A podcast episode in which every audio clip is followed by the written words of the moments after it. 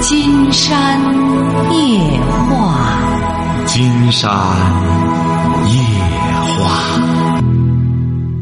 晚上好，听众朋友，我是您的朋友金山。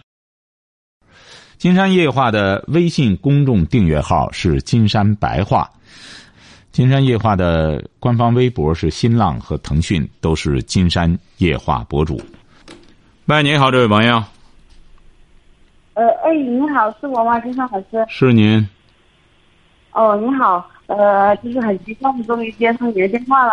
啊，好好，您是哪儿的？嗯。啊，我是贵州这边的。贵州的哈，说吧。嗯，就说我现在有一个事嘛，就是，呃，现在我和我的婆婆，然后还有我的小叔子，就是很难相处这种。就是说，现在您和您的小叔子很难相处。哦。不是您，您是住在您婆婆家吗？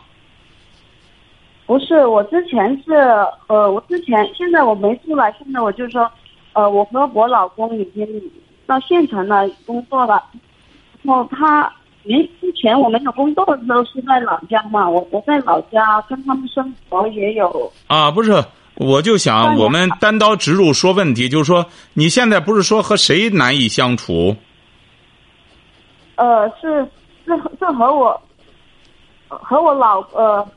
和我老公的话，就因为我我和我婆婆还有我小叔子，呃，主主要是矛盾，然后了就有矛盾的之后呢，然后我老公也就是说渐渐的也也就也也就疏远我了，他就很少回家。你俩结婚多久了？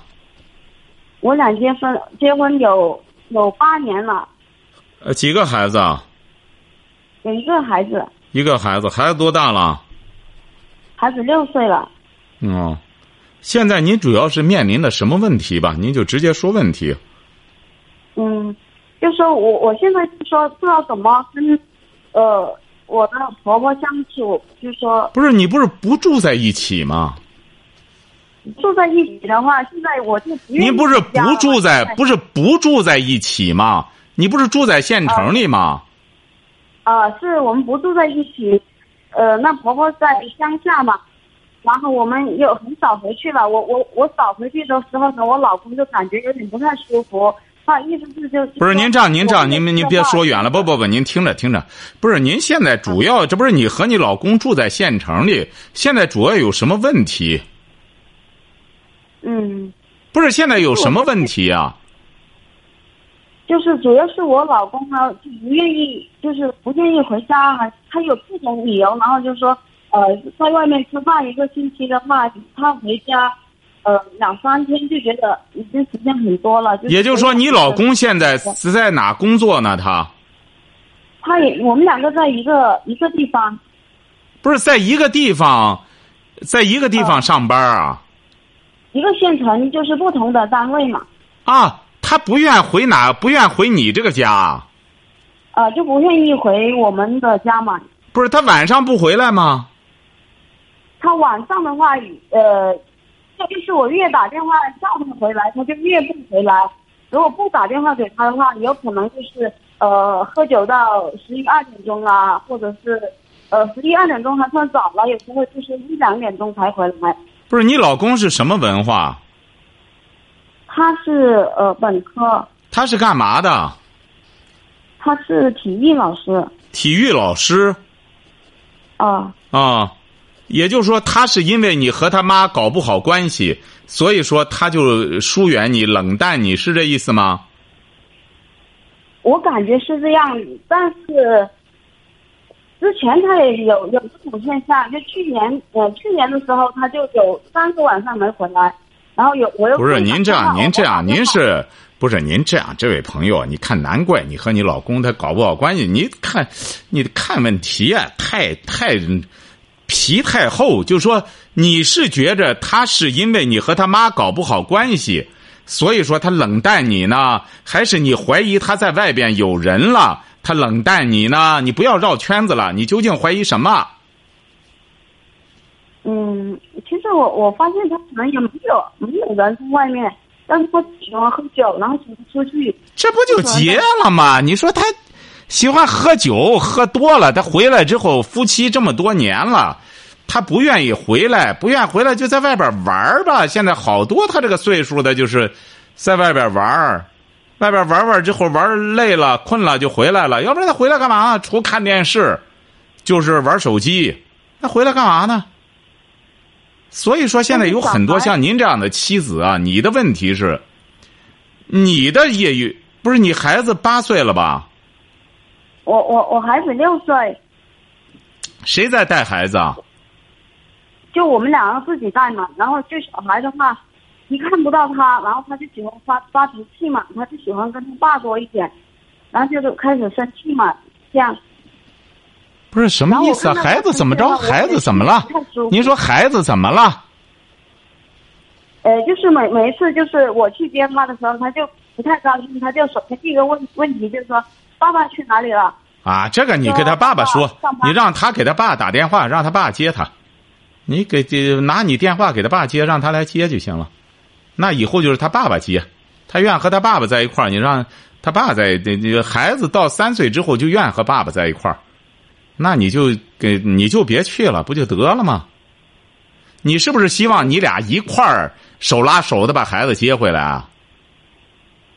其实也不是，我是希望就是我把小孩带回来，煮饭过后呢，他也可以回家来吃，或者是说。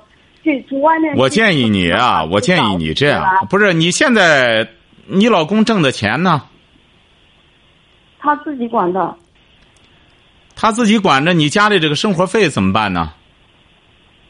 呃，之前是这样的，之前呃，就是因为这个钱的话，所以我们两个就是矛盾就越来越大嘛，导致。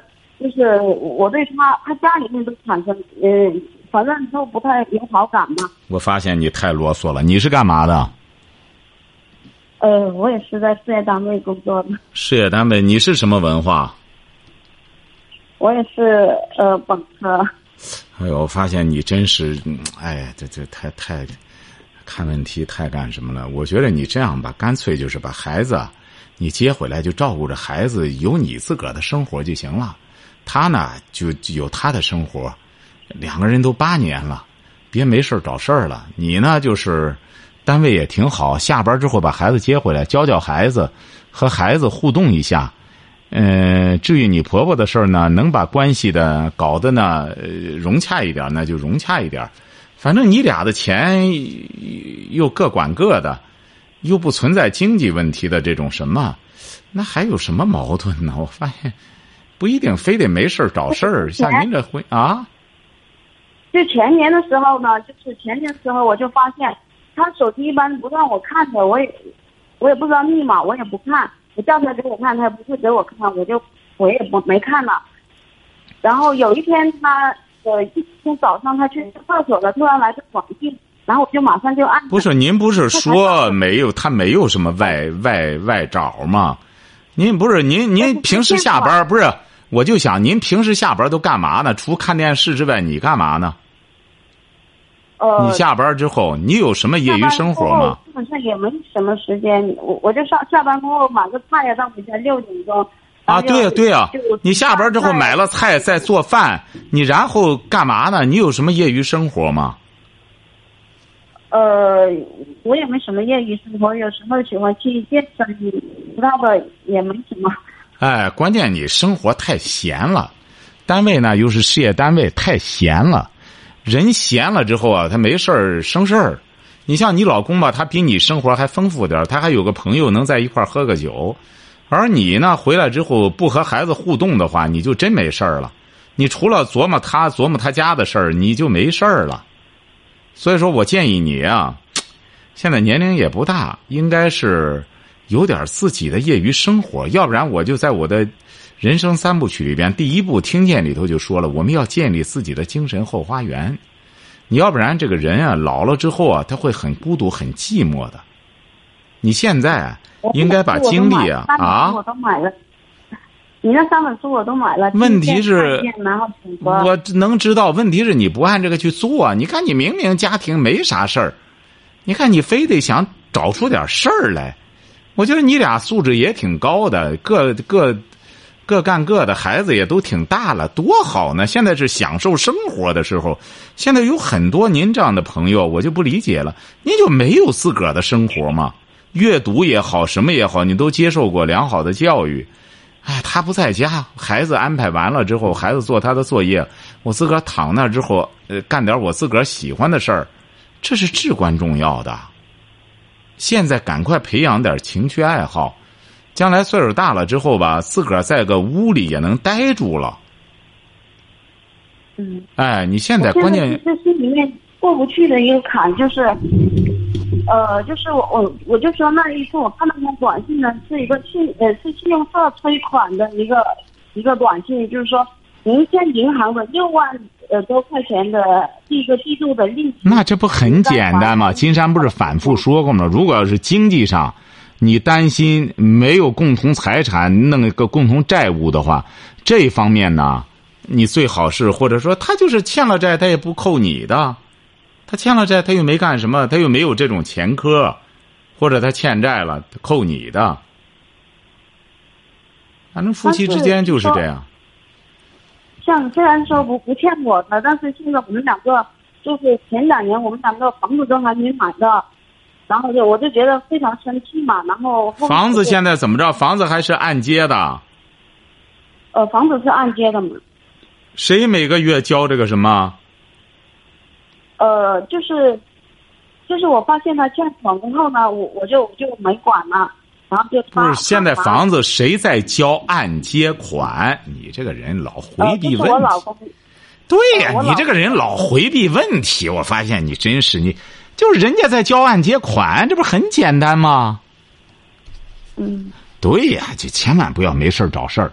我建议您这样，这位朋友哈，你呢，现在的问题在于你，他交着按揭款，他回来就说白了，我觉得他回来之后，我冒昧的讲，他回来之后和你真没什么可说的，太乏味了。你绕来绕去的，光绕圈子。你你你你这样，你你只有怎么着呢？你看，你有我那三本书的话，你看看我那个，听见你要有你的精神花园。这个人就是这样，男女之间在一块儿，他得有聊，他才愿意在一块儿聊。我我建议你看看林徽因和这个徐志摩的这个经这这这个经历故事。他俩为什么徐志摩那么多女孩子崇拜他？他有的是女孩的资源。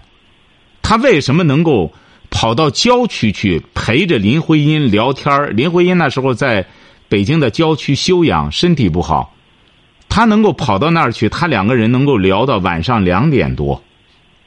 为什么？有话题，很愿意去聊诗歌呀、文学呀。你看他两个人，真是两个人，应该说没有别的关系，他就是怎么着呢？就是金山说的那个精神花园的共享，晓得吧？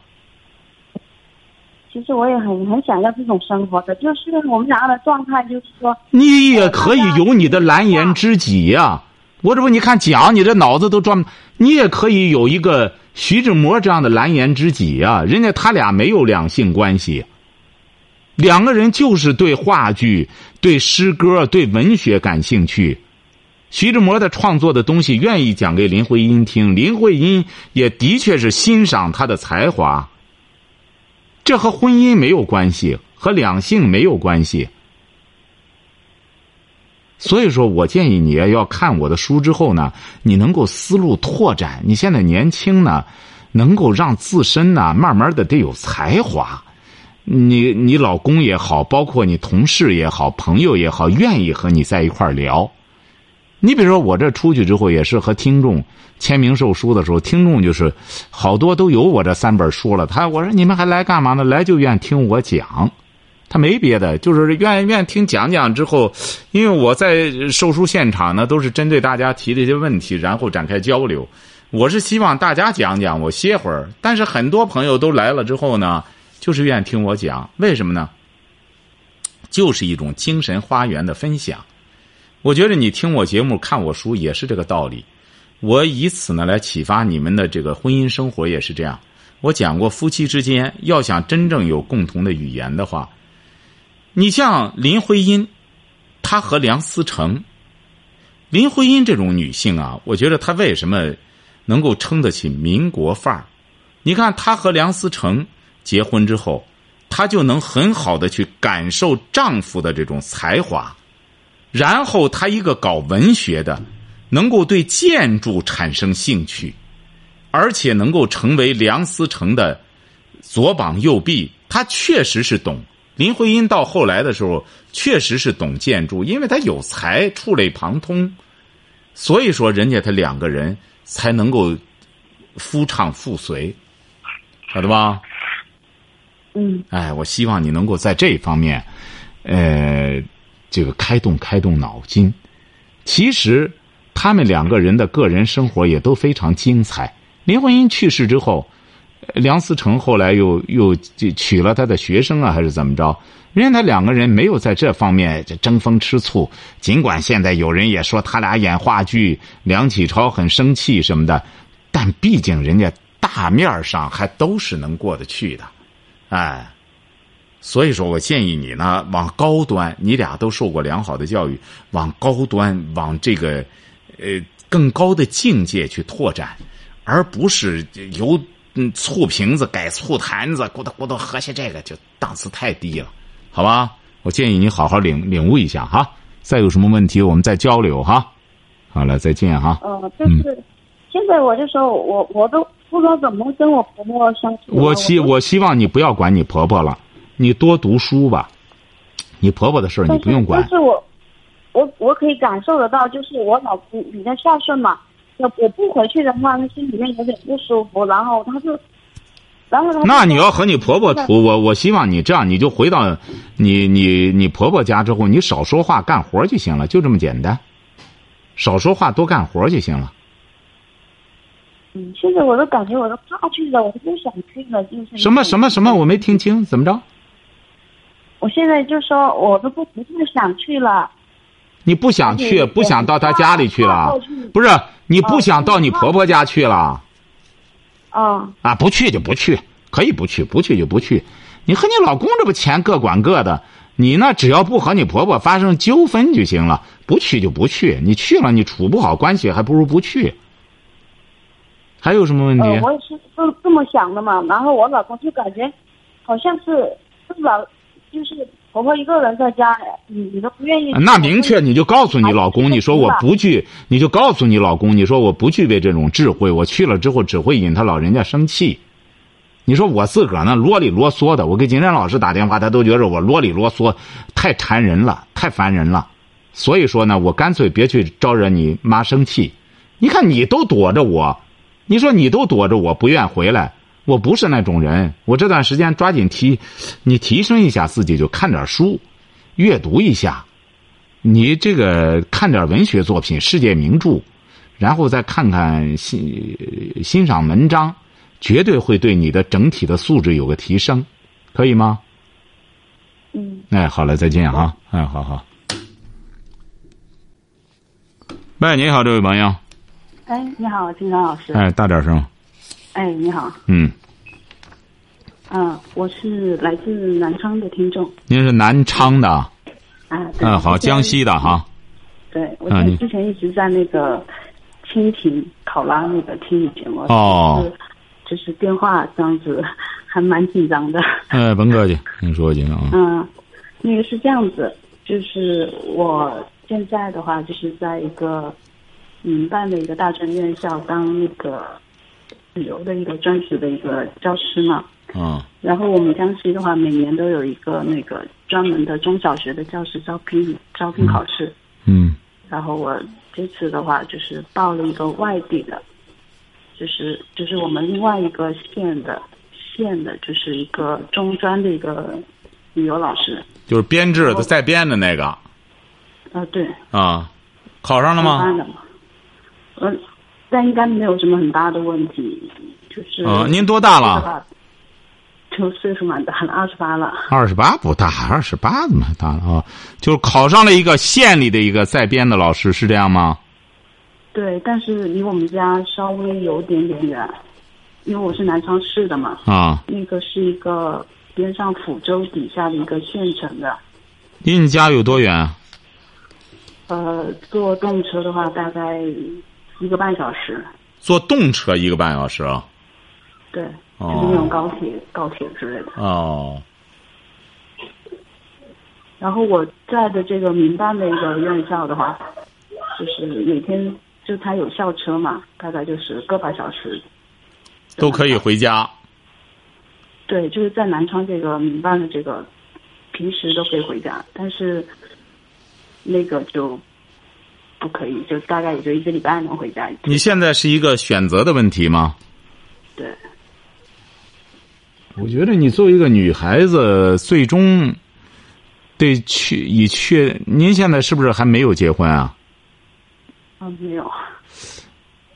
你恐怕得以确定这个家来干什么。如果要是您，比如说，您无所谓，您就到那县城里去，那意思有缘分到那儿找对象也成，或者是你将来安家想安在南昌，那这样的话，我觉得你比如说你这个年龄要到一些县城里边，他们那边就真算就大点儿的了，是不是啊？嗯。但要在南昌来说的话，这这。谈不上大。嗯。你比如说，你要将来真要结婚的话，你要离着这么远的话，坐动车都得一个半小时的话，你想想，你将来可是不方便啊，你家就只能安到县城那儿了。嗯，对。是不是啊？你得考虑，你要是个男的嘛，无所谓，他只要能挣钱多就成。所以说，但作为一个女性来说的话。你还得考虑到，尤其是要生孩子、养孩子的话，他得有人帮着你照顾啊。你要是到自个儿一个人到那儿去了，你再要找个对象是南昌的，呃，但是你比如说你要考上在编的老师呢，有个好处，他有寒暑假。但寒暑假你才二十八岁，你还早着呢，你得在那县城里待个二三十年呢。但我又想着有选调嘛，就是我现在主要是我就是很想有个编制。啊，对呀，有个编制是啊，有个编制，那你要不然的话，你就先干着，反正已经考上了，考上了之后先干着，你别干了之后呢，如果要是在找朋友的时候，起码你是有编的，要是找上之后再说到那时候。我觉着不行的话，你就先变，先干着。因为我之前就是因为读书读的也读了好长时间，然后就本身好多事情就耽误了。呃，不不不不，没有耽误，你才二十八岁，你看你这个，哎，你这心态不好，恕我直言，心态不好。哎，你二十八岁，你到二十年之后，你就会知道您这时候多年轻。哎，我们有很多朋友现在就是这样。二十八岁了，老比那十八的，是不是啊？你比那六十八的，你得年轻多少？真的，我上次我这不前两天，就这我们礼拜天搞活动，有一个听众的，有一个听众，我这个听众说九十八了人，人家这他爷爷九十八了，还还还拎水呢，还能拎一桶水呢。所以说你呀，现在得这。考虑到享受人生，你相比之下很幸运了。现在说白了，工作是首要的。为什么呢？这个生存啊，首先得考虑到生存啊。因为我父母的话，您是想我让我考这个有编的。父母什么？父母什么？您得把话说清楚了。父母希望你考有编的。对。啊，这不你现在考上了吗？再者说了，真要去南昌一个半小时的火车也不远呀，动车有通动车的话，是不是啊？是远，但是还是不方便嘛。是我我知道远，当时因为我报考的时候，我也我选了好多地方，有些好多地方有一下但他这个事儿啊，他这个事儿是这样，他没有十全十美的事儿，是不是啊？嗯，是。哎，你比如说，现在有很多年轻朋友都是这样，考编的吧，甚至有的都考出省去了。没办法，因为那个有编呀，他有编之后有保障啊，各种待遇什么的都有表保障啊。你这相比之下，你还没考出省去呢。你比如金山知道有些听众为了考个编，都考到别的省去了。他考上之后，他确实觉得有编就是好啊。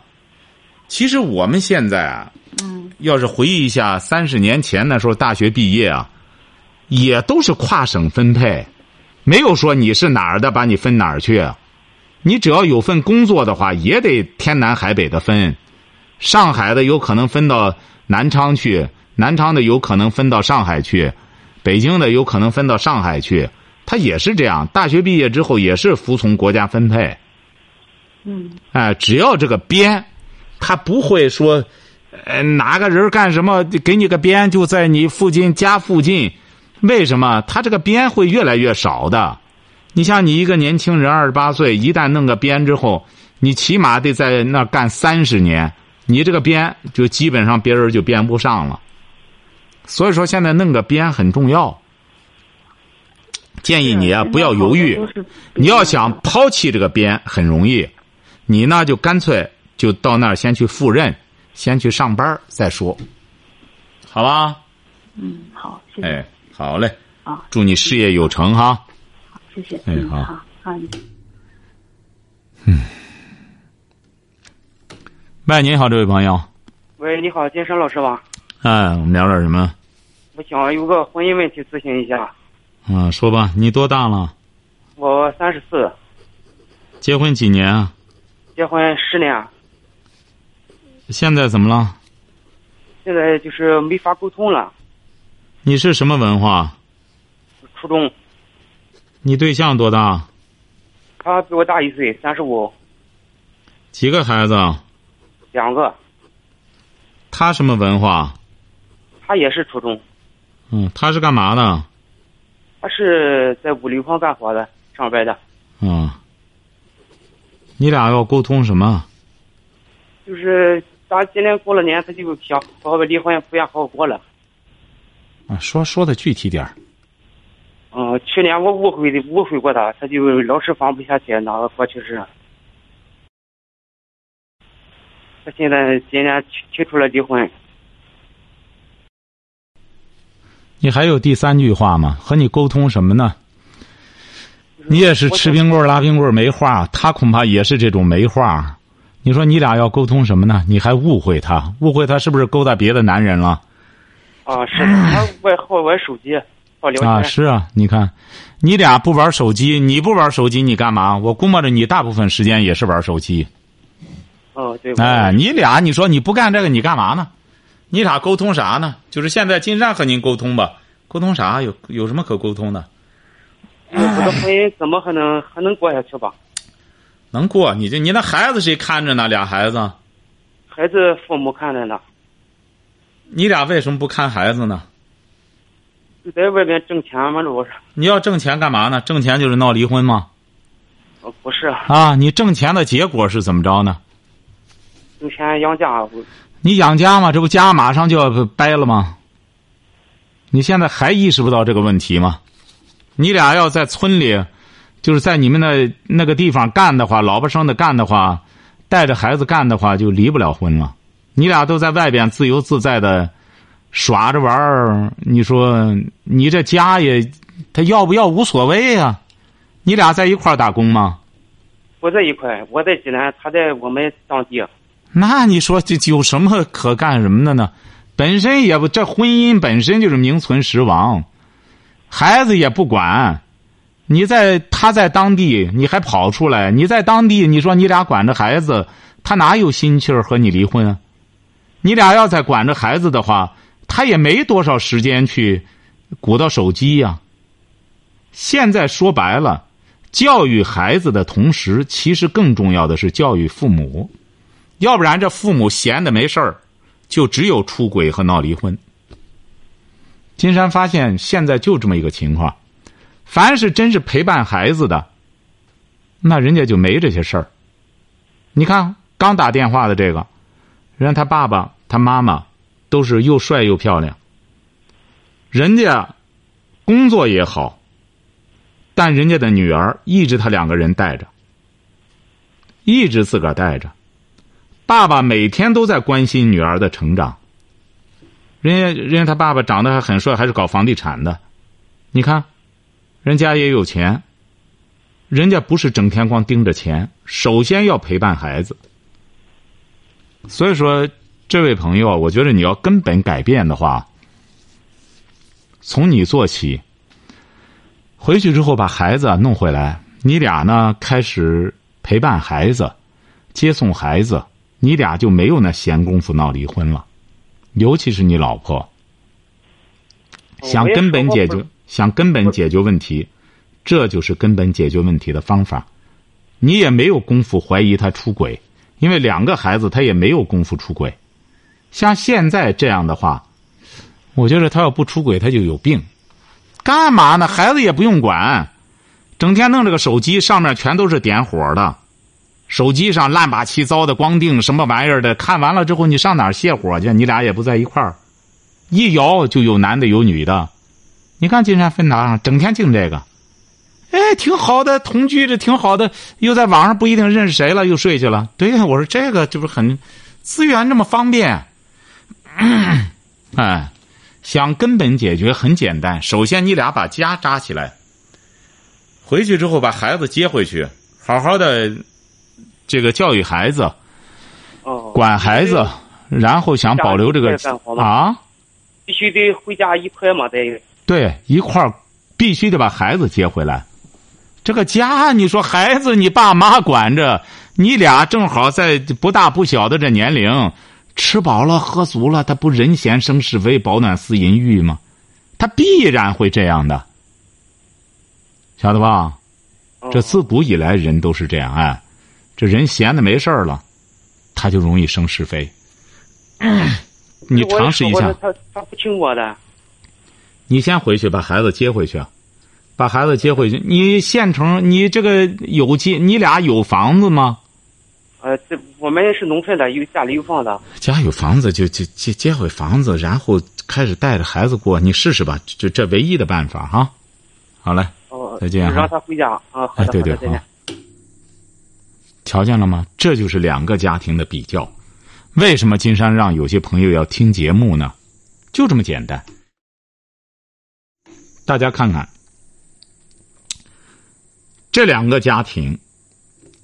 人家那个搞房地产的也讲了他当年的成长经历。他给我讲了，他爸爸尽管是复旦大学毕业的，但是他爸爸很早就去世了。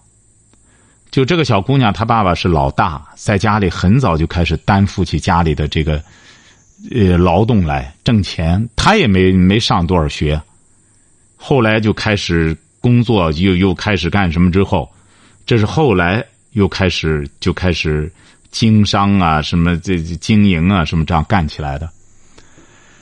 你看人家成长道路，包括他爱人也是这样，非常努力，对教育孩子上。所以说，听金山的节目，我们的观念很容易沟通。